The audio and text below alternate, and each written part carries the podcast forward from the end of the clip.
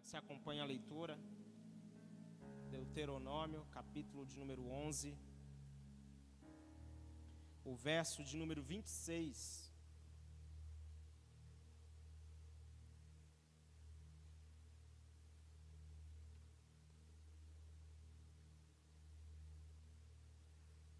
Quem achou, diga amém. Diz assim, capítulo 11, verso de número 26. Prestem atenção. Hoje estou pondo diante de vocês a bênção e a maldição. Somente esse versículo. Queridos, a pastora me avisou que eu estaria pregando hoje e é interessante que hoje é uma noite especial, noite de batismo. Quantos podem dar glória a Deus pelas pessoas que vão estar batizando hoje? E o tema dessa pregação é justamente sobre decisão. E casa muito com esse momento que as pessoas estão batizando, que, as, que nós sempre ministramos para as pessoas que vão batizar sobre decisão. Batismo é isso, é uma decisão, é um, é um passo de fé. E havia um programa muito antigo, não sei se todos aqui acompanharam, mas tinha um programa que passava chamada, chamado Você Decide. Quantos já ouviram falar desse programa aqui? Quantos já viram? É do tempo ainda, né?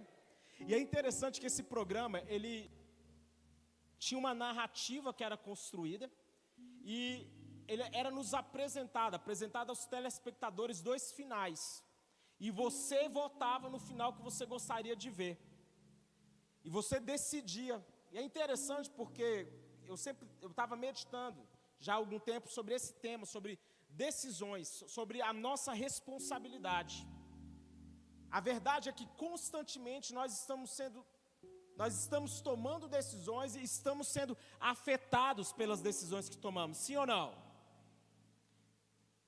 Nós temos, por exemplo, pessoas lá no Congresso Nacional que estão diariamente tomando decisões e essas decisões estão afetando a nossa vida.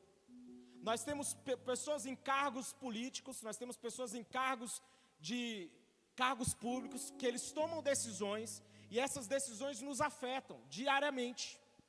E é interessante porque uma frase de um filme chamado, um filme chamado Crimes e Pecados, o personagem interpretado por Woody Allen, ele vai dizer que nós somos, a, nós somos a soma das decisões que tomamos.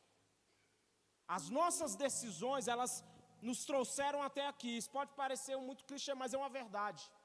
Nós, a, e a palavra decidir, a palavra decisão, ela é a junção de de, que significa fora, e cisão, que é cortar. Então, o que é decisão? É cortar fora. Decidir é eliminar as possibilidades, é cortar fora as opções. Você está diante de várias escolhas, várias opções. Então, você opta por algo, você toma uma decisão, você faz uma escolha, e nessa escolha que você faz, você está eliminando todas as outras possibilidades. Quantos estão entendendo isso aqui? Decisão é isso. Decidir é eliminar as opções. Quando nós viemos para Cristo, nós decidimos eliminar as outras opções, aquilo que o mundo nos oferece, aquilo, os manjares que o mundo tem para nós, nós escolhemos dizer não para eles e decidimos, optamos por dizer sim para Deus. Nós vemos Elias saindo ao encontro de Eliseu, lá em 1 Reis, capítulo 19, a partir do verso de, de número 19, que Eliseu, filho de Safate, estava arando com doze parelhas de bois, e ele estava conduzindo a décima segunda parelha. Elias o alcançou, lançou sobre ele a sua capa. Eliseu deixou os bois e correu atrás de Elias. Então Eliseu vai dizer: Me deixe ir, dar um beijo de despedida em meu pai e minha mãe, e eu irei contigo. Eliseu, Elias responde: Vai e volte, pelo que eu lhe fiz. Eliseu voltou. O que, que Eliseu faz? Volta, pega a parelha de bois, pega todo o equipamento de arar, ele mata os bois, ele destrói os equipamentos, queima tudo. O que que Eliseu fez ali? Eliseu estava falando assim: eu aceito aquilo que me foi chamado, o chamado que foi dado até mim. Eu escolho dizer sim para esse chamado. Voltar não é mais uma opção. Ele decidiu, ele escolheu um caminho. Fala comigo, ele escolheu. Tá fraco, ele escolheu um caminho. O problema é que muitos de nós temos salvaguardas no mundo. Eliseu não deixou uma ponta solta. Eliseu não deixou uma opção de caso o meu ministério não dê certo, caso Elias não seja o que eu imagino que seja, mas é, ele simplesmente destrói tudo aquilo que podia fazer ele voltar atrás, recuar.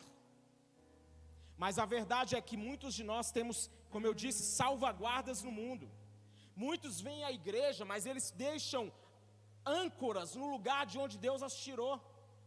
Quando você vê o povo no deserto, eles estavam lá quando a luta chega, qual foi o pensamento do, do povo?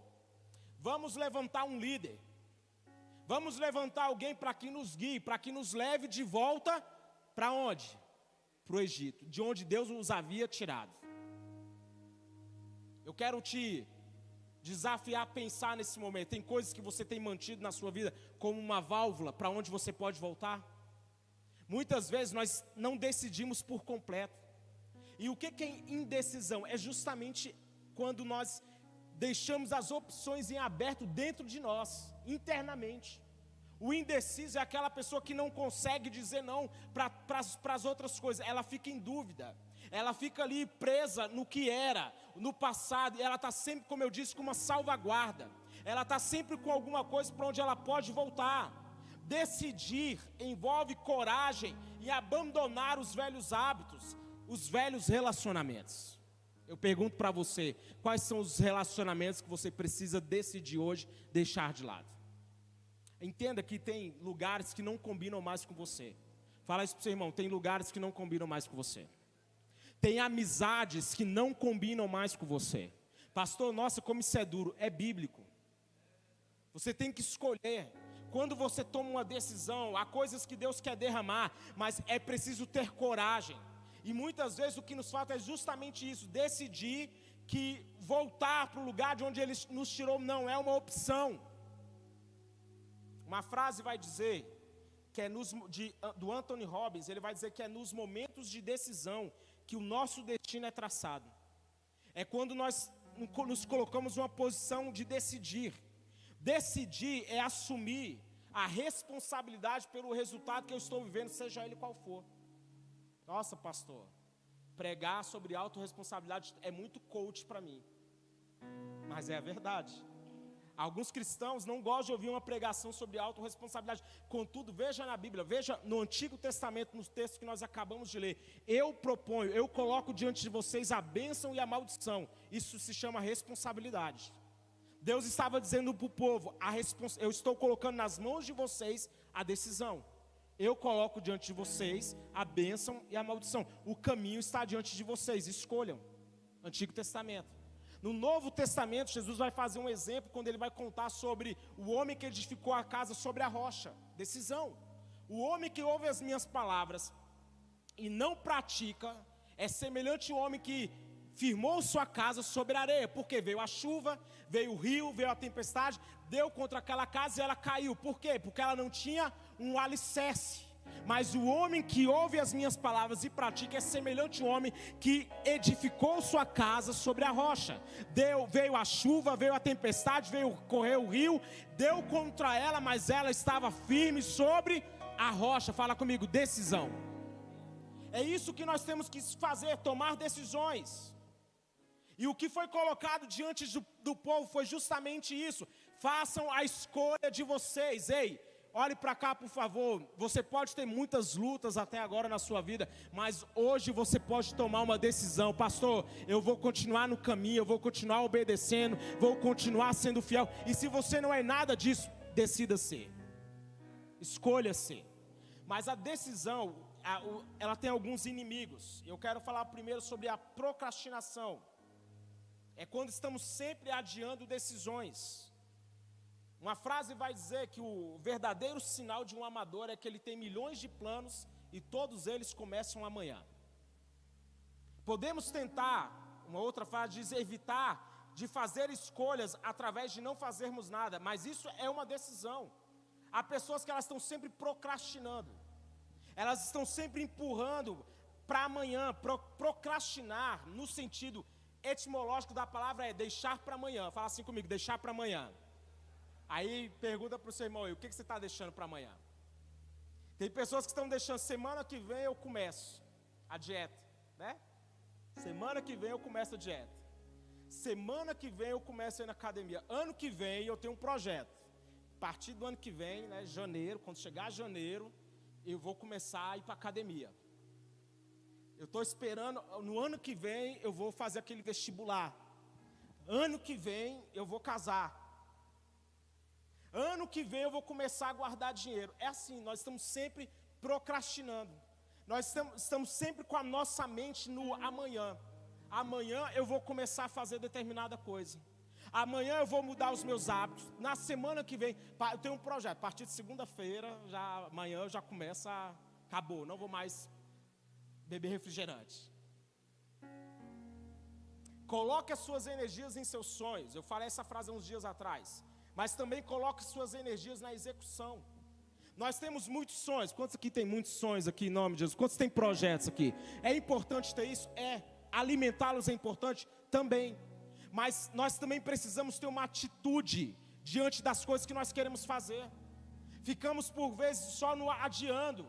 Hoje é dia de vencer a procrastinação. Se for para mudar, mude hoje. Se for para começar, comece hoje. Se for para começar a realizar, comece agora. Não fique esperando um melhor momento. A Bíblia fala que quem fica observando o vento nunca vai semear. Ei, o momento de agir é agora. O momento de colocar a mão na massa para fazer é hoje. Não existe tempo melhor para nós fazermos aquilo que fomos chamados para fazer do que o agora. Esse é o melhor momento. Uma autora de um livro que eu li há uns anos atrás dizia assim que a caminhada de 20 minutos que eu faço é melhor do que a corrida de 4 quilômetros que eu não faço. O livro imperfeito que é publicado é melhor do que o perfeito que nunca sai do computador. O jantar com comida chinesa entregue em casa é melhor do que aquele jantar romântico que nunca acontece. o que ele quer dizer é: comece, faça, hoje, não fique esperando, ah, eu estou me preparando, pastor. Tem gente que nunca sai dessa preparação. Você vai conversar com algumas pessoas, você vai tentar animar elas, você vai incentivar elas, e elas estão sempre assim, esperando o melhor momento. Eu estava conversando com uma pessoa, e foi onde nasceu essa, esse meu desejo por esse tema, sobre decisão.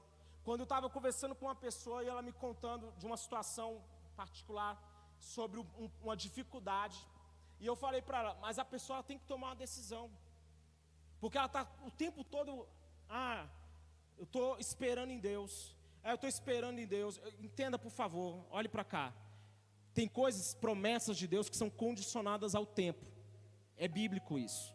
Tem coisas que Deus vai fazer no tempo dele, da maneira dele e quando ele quiser fazer. Mas tem coisas que na nossa vida dependem unicamente da nossa ação da nossa atitude. Isso não é uma pregação sobre você fazer independente de Deus, mas é você fazer confiando que Deus está junto com você.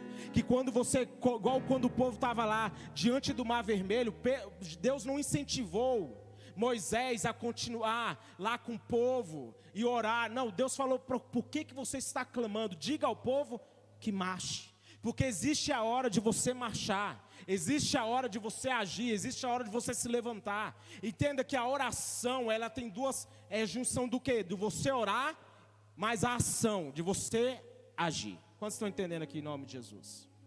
Um outro inimigo da decisão é a incredulidade. E ser incrédulo é andar para trás. Uma frase que eu ouvi há muitos anos diz assim que a incredulidade, ela não precisa de muito para cumprir suas expectativas. É muito fácil ser incrédulo.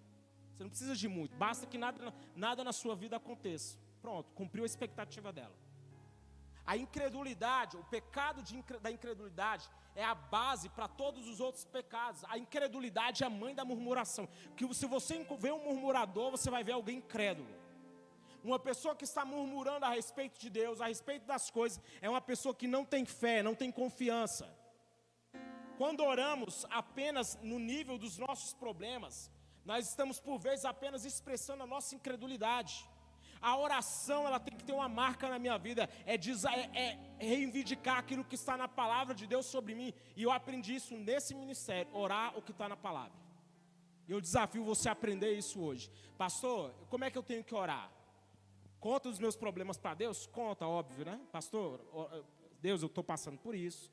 Eu estou passando por isso, eu estou tendo essa dificuldade, mas então eu começo na palavra de Deus dizer que se eu estou passando por uma, enfrentando uma enferma, enfer, enfermidade, eu vou orar profetizando que Ele é a cura, eu vou orar como está escrito na palavra, que Ele é o Deus que cura, que a Bíblia fala que a oração de um justo pode muito seus efeitos. Eu estou passando por um problema na minha casa, eu vou orar que o Senhor, como está escrito na palavra, crê no Senhor seu Deus e será salvo tu e a tua casa. Então você aprende o que? A reivindicar de acordo com o que está na palavra de Deus.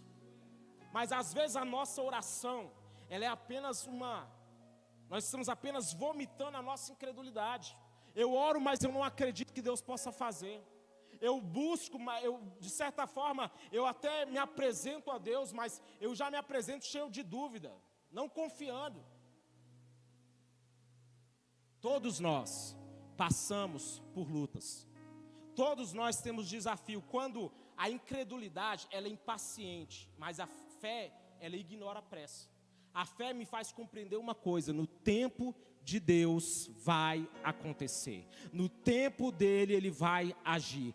No tempo dele, ele vai fazer o milagre acontecer. Entenda, Abraão ficou lá com uma promessa. Quando ele agiu por impulso, por incredulidade, a consequência dentro da casa dele foi terrível.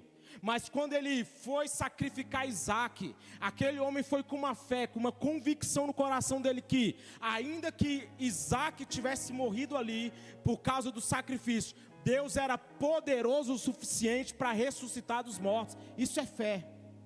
Eu sei que a dificuldade, eu sei que vai vir uma batalha, mas a incredulidade não vai me vencer. Fala isso para o seu irmão, não deixa a incredulidade te vencer. Muitos se tornam incrédulos porque esperam que as coisas aconteçam no seu tempo, mas a Bíblia diz lá em Provérbios: confie no Senhor de todo o seu coração e não se apoie em seu próprio entendimento. Reconheça o Senhor, fala comigo assim: reconhecer o Senhor. Reconheça o Senhor em todos os seus caminhos, e Ele vai fazer o quê? Ele vai endireitar as suas veredas. Os planos de Deus são maiores que o nosso. Qual é o desafio para a minha fé? Seguir o plano de Deus. Esse é o desafio. Eu vou continuar seguindo o plano de Deus. Por quê? Porque eu sei que quando eu confio nele, ele vai endireitar as minhas veredas, Ele vai cuidar do meu caminho, Ele vai fazer com que eu chegue lá no meu destino, naquilo que Ele planejou para mim. Mas é no caminho que nós passamos por dificuldades, é no caminho que está o ladrão, é no caminho que nós queremos desistir. Mas quando nós confiamos no Senhor, Ele vai endireitando os caminhos, as lutas vão fazendo sentido, você vai vencendo inimigo por inimigo, batalha por batalha, e você vai chegar no lugar que Deus planejou para você. Para o incrédulo, decisões são sempre um obstáculo e não oportunidade. Para o incrédulo, algumas pessoas, esse momento de tomar decisão, não é um momento para ela se empoderar, tomar coragem, não. É o momento dela encontrar culpados e vender sua frustração. Quando a pessoa está com esse momento de, de tomar uma decisão, de eliminar as opções. E se você não tiver coragem para isso, querido, você não sai do lugar. A vida, a verdade é que muitas, a, a, imagine que quando Deus tirou o povo, conduziu o povo lá pelo deserto, e quando eles estavam a ponto de entrar na terra prometida, o que, que aconteceu? Eles foram lá, enviou os espias, os espias vão voltar com um relatório tão negativo. Eles dez vão voltar com um relatório terra ela é boa, mas devora os seus moradores. E começam a falar um monte de coisa. E a Bíblia vai falar que o povo começa a se levantar, todos começam a murmurar. Mas se levanta Caleb, e olha que texto fantástico, porque nele havia um outro espírito. Ei, que haja em cada um de nós um outro espírito. A maré do mundo é de pessimismo, a maré aqui no Brasil é de que as coisas nunca vão melhorar. Que haja em nós um outro espírito, que nós sejamos como o Caleb, que acredita que se Deus nos entregar, nós o devoraremos como pão. Se Deus estiver conosco, não tem tamanho de inimigo que possa nos resistir. Ei, eu profetizo isso sobre você. Não tem inimigo que possa resistir a você. Confie no Senhor, confie no propósito, confie naquilo que Ele te chamou para fazer.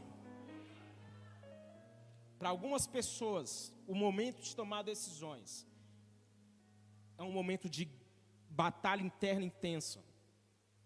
Um outro inimigo da decisão é a falta de propósito. Como decidir se eu não sei para onde eu quero ir? Como escolher quando eu não enxergo o meu propósito? O significado de um propósito é justamente saber para onde ir, e isso implica em fazer escolhas no caminho. Propósito é isso, é saber para onde ir, é entender aquilo que eu fui chamado para ser, aquilo que eu fui chamado para fazer. E quando eu não tenho uma visão do meu propósito, quando eu não enxergo aquilo que eu fui criado para ser, eu me torno uma pessoa totalmente vulnerável no, em todos os aspectos da vida. Eu conheço pessoas que elas estão, elas estão naquele, no, no, no modo Zeca Pagodinho, sabe? Deixa a vida me levar, a vida leva eu. Elas vivem assim, não tem plano, não tem sonho. Fala assim, misericórdia. Conheci uma pessoa que, e, vou, e ela não consegue visualizar nada para ela amanhã, ela está totalmente desmotivada. Ela trabalha, ela paga as contas dela e ela fala assim: só espera a hora de morrer. Missão cumprida. Há pessoas que vivem sua vida sem propósito, e eu ministrei há mais ou menos um mês, eu falei sobre isso, e elas tentam preencher essa falta de propósito com seu casamento. Elas tentam colocar nos seus filhos esse peso de propósito. Meu propósito é ser, é meu, são meus filhos. Meu propósito é minha casa. Entenda, olhe para cá, por favor. Essas coisas são indispensáveis na nossa vida, mas elas não suportam o peso de um propósito. O nosso propósito, eles têm que ser encontrado em Cristo. É em Cristo Jesus que toda a nossa vida é preenchida. Nossas casas, famílias, elas são importantes. Por favor, preste atenção nisso. É indispensável na nossa vida.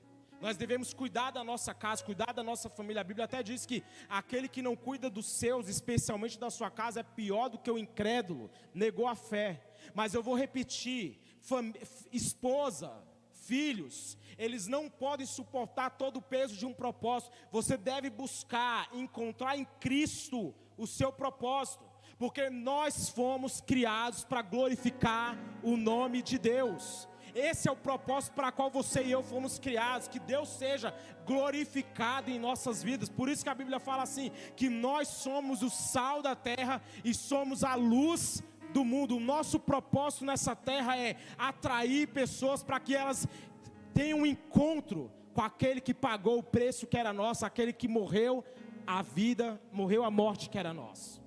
Pastor, como é duro falar esse negócio. Jesus fala assim: se você Aquele que não está disposto a abandonar pai e mãe por minha causa, não é digno de mim.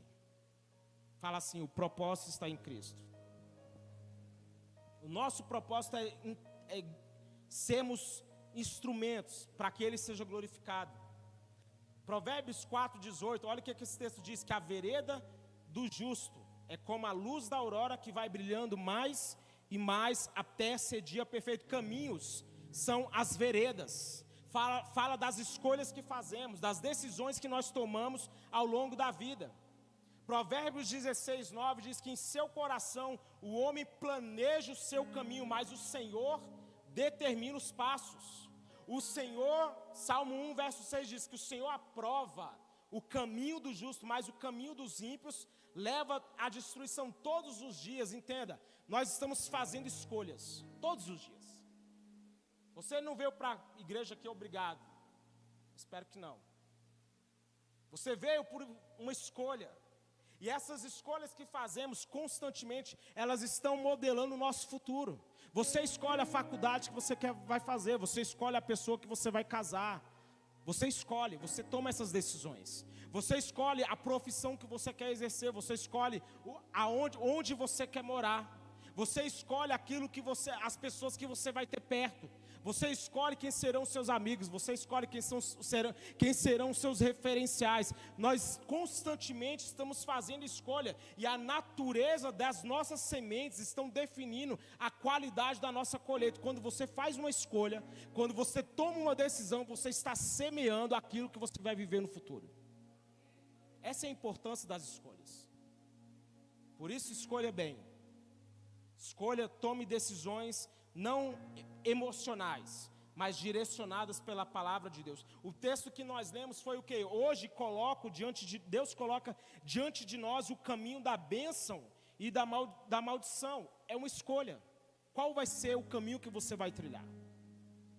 Entregue as suas escolhas ao Senhor, que seja feito, Senhor, a tua vontade e não a minha. Olha o que, que vai dizer o Salmo 37: entregue o seu caminho ao Senhor, confie nele e ele agirá. Olha o que, que ele vai fazer. Quando você entrega o seu caminho a ele, ele vai agir. A Bíblia está dizendo que ele vai deixar, deixar claro, como a alvorada, que você é justo e como o sol do meio-dia que você é inocente. Quando você escolhe confiar no Senhor seu caminho, significa o que, pastor? Que a minha vida está nas mãos do Senhor. Eu vou colocar a minha vida na mão dele, eu vou confiar na palavra dele, eu vou seguir a direção que ele tem para mim. Eu não vou agir por impulso, eu não vou agir baseado nas minhas emoções. E querido, quantos de nós não agimos baseado unicamente nas nossas emoções? Pastor, o meu coração está me dizendo para eu fazer isso. Irmão, seu coração é enganoso. Está na Bíblia. A Bíblia fala assim: olha, guarda o teu coração, guarda o teu coração. O teu coração, ele não tem que te guiar, o seu coração tem que ser protegido ele tem que ser guardado. Quem tem que guiar você é o Espírito de Deus que está em você. Que todo aquele que é nascido de Deus é guiado pelo Espírito de Deus. Quantos aqui são nascidos do Espírito aqui? Então, que seja o Espírito Santo que vai conduzir você esse ano. Que seja Ele que vai conduzir você para as escolhas que você tem diante de você, para as decisões que você precisa tomar. Que seja o Espírito Santo que vai te direcionar. Agora, como decidir? Nós falamos dos inimigos, agora como fazer as escolhas certas? Quando decidimos, quando nós eliminamos as opções, porque decidir é isso, lembra? Cortar fora, é eliminar as opções, é escolher uma única coisa. Nós, quando nós decidimos, nós levamos em conta as nossas experiências, sejam elas boas ou ruins. Amém ou não amém? Verdade ou não? Quando nós decidimos, nós escolhemos baseado nas nossas experiências. Pastor, eu já passei por aí, então eu não escolho isso. O problema é que quando nós deixamos que unicamente as nossas experiências guiem as nossas decisões, isso nós caímos no erro. Porque quando nós fomos traídos e decidimos nunca mais confiar, quando nós passamos por perdas e decidimos nunca mais se apegar, quando nós pegamos uma experiência que foi muito traumática, muito ruim, e deixamos que essa escolha ou que essa situação guie todas as nossas escolhas, todas as nossas decisões. Como decidir? Como fazer uma escolha? Escolha hoje decidir considerando as promessas de Deus para a sua vida. Quantos tem, já passaram por experiências ruins aqui? Quantos passaram? Não é possível, né? Nós temos experiências. Agora, é uma escolha.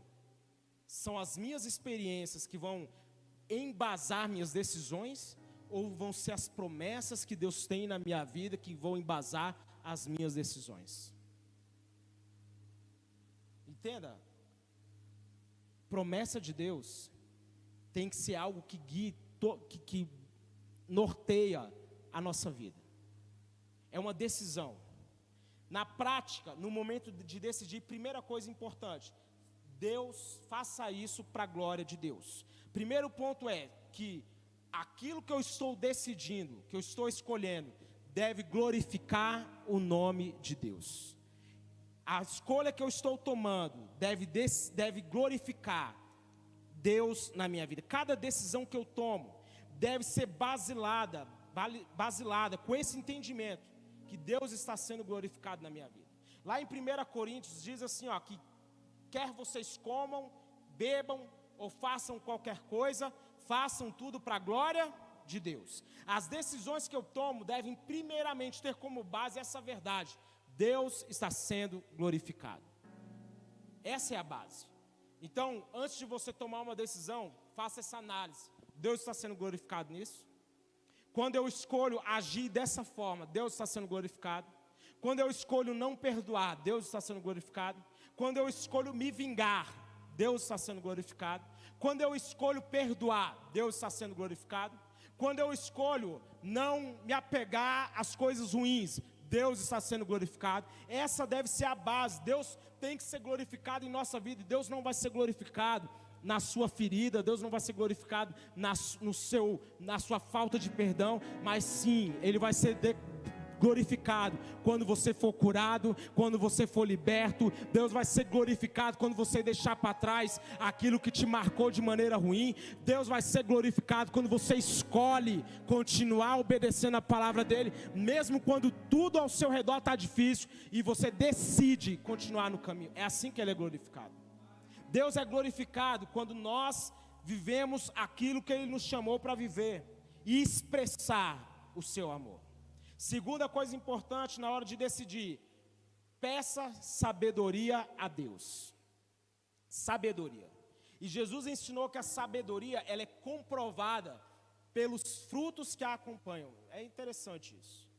Que a sabedoria ela tem uma marca, ela tem um fruto. Não é qualquer coisa. Porque sabedoria não é aquilo que eu posto nas redes sociais. Sabedoria não é a forma como eu me expresso, não é a minha oratória. Sabedoria não é definido por isso, mas é por aquilo, é, é, são as marcas que eu deixo por onde eu passo. Os frutos falam por si. São os frutos que determinam aquilo que eu estou vivendo. E Bill Johnson diz que sabedoria é um fruto relacional, ou seja, é o meu relacionamento com Deus que define meu nível de sabedoria. É o meu relacionamento com Deus. Não é nada além disso. Em Tiago, o texto muito que nós conhecemos muito diz assim: que se alguém tem falta de sabedoria, peça a Deus, que a todos dá livremente de boa vontade. Peça, porém, confesse sem duvidar, porque quem duvida é semelhante à onda do mar agitado de um lado para o outro. Não julgue tal homem que de Deus receberá alguma coisa. Sabedoria, ela deve ser a base da nossa forma de nos relacionar com as pessoas. Salomão, e é fantástico isso, ele foi ensinado desde criança a buscar sabedoria. Nós ficamos tão maravilhados com a sabedoria que Salomão expressa na Bíblia, ou com o pedido que ele faz, Senhor, me dê sabedoria para conduzir o teu povo, para liderar tua, esta nação. Mas é interessante que quando você vai ler o livro de Provérbios, lá nos capítulos iniciais, você vê ele falando que desde criança, da sua mocidade, ele ouvia de seu pai, de sua mãe: procure obter sabedoria. Ele foi instruído nesse caminho.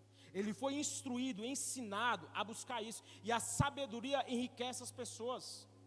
Ser sábio é, é ser capaz de responder ao dia mal. Eu quero profetizar aí, profetiza aí para o seu irmão. Levante a mão aí e fala assim para ele: que Deus está te dando sabedoria. Deus vai tornar você sábio. E ser sábio é ter um coração que sabe ouvir. Ser sábio é ter um coração que sabe ouvir. Que o nosso hábito, né, qual que é? Né, pastor Cleomar? Nós ouvimos para responder. E esse é, é um erro. Na verdade, nós temos que aprender a escutar para compreender o que a pessoa está querendo falar, não para produzir uma resposta. Quantos tem isso aqui em nome de Jesus? Só um adendo. Sabedoria não é ter todas as, as respostas. Terceiro, procure ajuda de alguém mais sábio, procure ter conselheiros. E esse ponto para mim que é muito importante é que nós precisamos ter referenciais. Ah, os planos, a Bíblia diz em Provérbios que os planos fracassam por falta de conselho, mas são bem-sucedidos quando há muitos conselheiros. Há pessoas que elas têm orgulho da sua teimosia. Quantos conhecem alguém assim? Não levanta a mão. A pessoa ela tem um orgulho, ela se gaba de não ter ninguém para ouvir. Ela se gaba de ter um plano. Ela, eu não, eu não, não, não gosto de ouvir ninguém. Não adianta falar que eu não vou mudar. Ela se gaba nessa ali, de que não vai mudar. Eu não vou. Não, está na Bíblia que fala assim, assim, ah, não, está na Bíblia, não, mas eu não vou mudar não. Não vou mudar. A Bíblia é bacana, eu gosto tal, mas essa que passa. Essa eu passo. Tem gente que é assim ela se orgulha da sua teimosia. E olha o que, que diz em Provérbios 19, 20: Ouça conselho e aceite instruções, e acabará sendo sábio. E há pessoas que escolhem mal seus conselheiros. Olha que texto fantástico. Sem diretrizes a nação cai. E o que salva é ter muitos conselheiros. Olha que pesado. Sem diretrizes, uma nação cai. Uma nação sem conselheiros, sem pessoas para orientar, ela cai. Agora a gente vê na Bíblia um exemplo de quem? Do próprio filho de Salomão.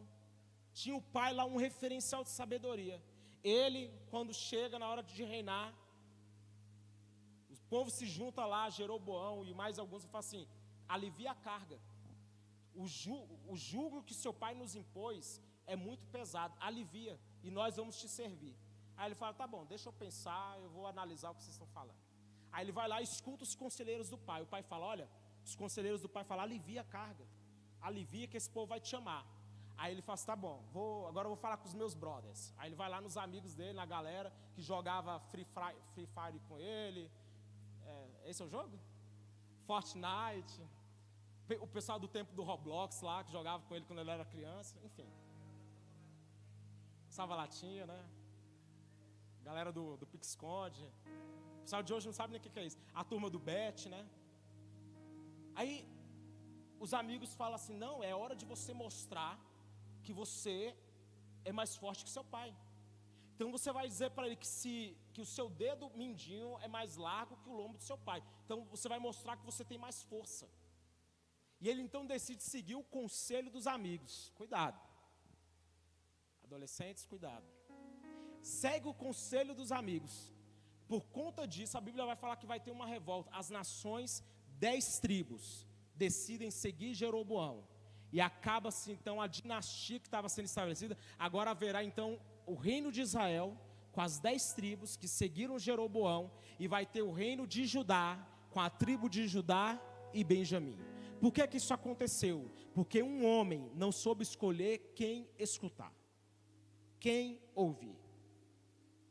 Mas eu quero dizer que Deus vai colocar pessoas na sua vida que vão ser um instrumento para te abençoar em nome de Jesus. Vou repetir: Deus vai colocar pessoas na sua vida que serão instrumentos de Deus para te abençoar. Porque existe uma frase conhecida que quando Deus quer te abençoar, Ele coloca pessoas em sua vida. Mas quando o diabo quer te atormentar, Ele também coloca pessoas na sua vida. Pessoas. A pergunta é: quem são as pessoas que nos influenciam? Quarto e último, confie que Deus vai cuidar de você o quanto nós confiamos em Deus. Provérbios 19, verso 21 diz: Muitos são os planos no coração do homem, mas o que prevalece é o propósito do Senhor. Vou profetizar isso também sobre a sua vida. Que vai prevalecer na sua vida é o propósito do Senhor. Não são as feridas, não são as suas decepções, não são os erros que você fez ao longo do caminho. O que vai prevalecer, o que vai permanecer, são os propósitos que Deus tem para a sua vida. Na caminhada, com toda certeza, nós faremos escolhas erradas. Olha para Davi. Davi, eu acho fantástico isso, continuou sendo o homem que a Bíblia fala assim que cumpriu seu, serviu a sua geração e cumpriu o seu propósito. Davi, esse homem. Davi é o homem que a Bíblia define como o homem segundo o coração de Deus, Davi. Mas esse é o mesmo homem que adulterou com Batseba. É o mesmo homem que matou o marido dela para encobrir o seu pecado. É o mesmo homem. Por que isso que eu estou citando isso? Porque Davi fez escolhas erradas no caminho. Mas o que definiu Davi não foram esses erros, mas foi porque ele tinha um coração quebrantado diante do Senhor. Porque erros nós cometemos, é da nossa humanidade. Quem aqui nunca errou, pelo amor de Deus? Tem gente que vai ter a coragem de levantar a mão. Quem já errou? Quem já errou? Quem já errou? Quem já errou com alguém? Quem já pecou contra Deus? Todos nós. Mas Deus ele não se relaciona conosco com base no nosso passado. Deus não está checando o seu passado, Fábio, para determinar o que Ele tem para você hoje. Deus não se relaciona conosco e olha só para o nosso estado atual. Ah, olha como ele está caído agora. Não. Deus olha para nós e Ele enxerga. Eu criei Ele para um propósito. E eu vou repetir: o propósito de Deus é o que vai prevalecer na sua vida. A Bíblia diz assim: que o, os propósitos de Deus estão de pé, farei toda a minha vontade que vai se cumprir na sua vida vão ser os propósitos de Deus, não vão ser as mentiras do diabo, não vão ser as marcas que você viveu ao longo da sua vida, mas vai ser aquilo que está na palavra de Deus. Confiar em Deus não é um termo evangeliquez, mas é um desafio para a nossa fé. Esse é o desafio. Confiar é colocar a palavra de Deus acima das minhas experiências. Eu citei isso aqui na última vez que eu ministrei sobre dízimos e ofertas. Quando Pedro, Jesus vai a Pedro e fala: lança a rede. Pedro descreve para Jesus: Jesus, eu tive uma experiência ruim. Trabalhei a noite inteira e não peguei nada. Essa foi a experiência que ele teve. Esse foi o que ele tinha acabado de viver. Talvez o que você tenha acabado de viver, sim. Passou, acabei de perder um, um familiar. Passou, eu acabei de descobrir que eu estou com uma doença X. Acabei de descobrir que fulano me traiu. Acabei de descobrir que algo negativo na minha vida aconteceu. Eu acabei de receber uma notícia ruim. E aquela experiência que Pedro viveu poderia ter determinado o fim da história dele ali. Pera aí, Jesus, eu trabalhei a noite inteira, não pesquei nada, não vem com conversa que eu não quero saber disso. Não deu certo, acabou. Amanhã eu tento de novo. Mas Pedro, ele pega a experiência ruim que ele teve e coloca de lado. E o que ele faz? Ele decide, fala comigo, decide. Tá muito fraco, fala assim, decide. Pedro decide agir na palavra que havia sido dada a ele: vai ao largo, lança a tua rede, porque você vai ter uma pesca fantástica. É assim que Deus faz. Pode ter tido uma noite ruim, você pode ter tido até agora uma vida de dificuldades, mas eu quero profetizar que tem uma pesca maravilhosa te esperando agora diante de você. Decida hoje agir, não baseado naquilo que aconteceu de ruim na sua vida, mas decida agir na palavra de Deus sobre você. Eu quero concluir. Tome uma decisão hoje quando Jesus estava no Getsemane, ele decidiu seguir o plano de Deus. O que, que ele fez? Ele eliminou as outras opções. No Getsemane, ele decidiu. Quando ele estava lá no Getsemane, o que, que ele vai fazer? Pai, se possível, passe de mim esse cálice, mas não seja feito a minha vontade. Todavia, não seja feita a minha vontade, mas a tua vontade. E olha que momento interessante. Em Mateus 26, no verso de número 51, diz assim: que um dos que estavam com Jesus estendeu a mão, puxou a espada, feriu o servo do sumo sacerdote, decepando-lhe a orelha. O que que Jesus vai falar? Guarde a espada. Olha a instrução de Jesus, preste atenção. Todos os que empunham a espada pela espada vão morrer. Você acha que eu não posso pedir ao meu pai e ele não colocaria imediatamente à minha disposição mais de 12 legiões de anjos. Jesus estava dizendo o seguinte: eu tenho à disposição aqui um exército de anjos se eu precisasse. Mas Jesus ele decidiu o único caminho que Jesus aceitou para ele depois daquele, daquela sua oração foi a cruz. Depois que ele orou, depois que ele buscou a Deus, e ele falou: Se possível for, passe de mim esse cálice, mas não seja feita a minha vontade, mas a tua. Depois que ele ora, e o servo, e alguns livros vai dizer que foi Pedro, decepa a orelha do soldado. Jesus fala assim: Eu teria a minha disposição se eu quisesse. Doze, mili doze milícias de anjo, doze legiões. Mas Jesus fala assim: eu não tenho outra opção, eu escolhi seguir aquilo que foi proposto para mim, o seu único caminho foi a cruz, e essa é a decisão que nos, que nos trouxe até aqui hoje. Foi Jesus ter dito sim para aquilo que lhe foi proposto, que permitiu que você e eu estejamos aqui livres para adorar a Ele. Ele decidiu naquele Getsemane dizer sim para o plano que havia sido traçado, e ele foi morrer uma morte de cruz para nos resgatar do poder do império das trevas. Querido, decida hoje começar a viver aquilo que Deus tem para a sua vida. Decida hoje largar os vícios, os pecados de estimação. Decida hoje crer na palavra de Deus. Decida hoje viver intensamente. Decida hoje lutar pelo seu casamento. Decida hoje começar uma nova história. Nós estamos agora na parte final do ano, do semestre. Semestre final do ano. E a sua vida pode ser apenas uma repetição do que foi o ano passado. Você pode continuar vivendo as mesmas lutas e como eu já orei para isso ser quebrado na minha vida. Para nós orarmos. Entre os anos mais ou menos ali de 2011, 2011 isso, até meados ali de 2015, pouco antes da, da Emanuele nascer, eu vi a minha vida num ciclo. Eu sentia isso, que eu estava preso num ciclo. Era sempre, Romulo, as mesmas lutas. Sempre. Quando eu a, a, me sentia avançando, eu via que eu estava voltando para o mesmo ponto, enfrentando a mesma dificuldade de novo. E eu falei assim: meu Deus, quebra esse ciclo na minha vida. Quebra esse ciclo na minha vida. Mas aí eu lembro que eu tomei uma decisão.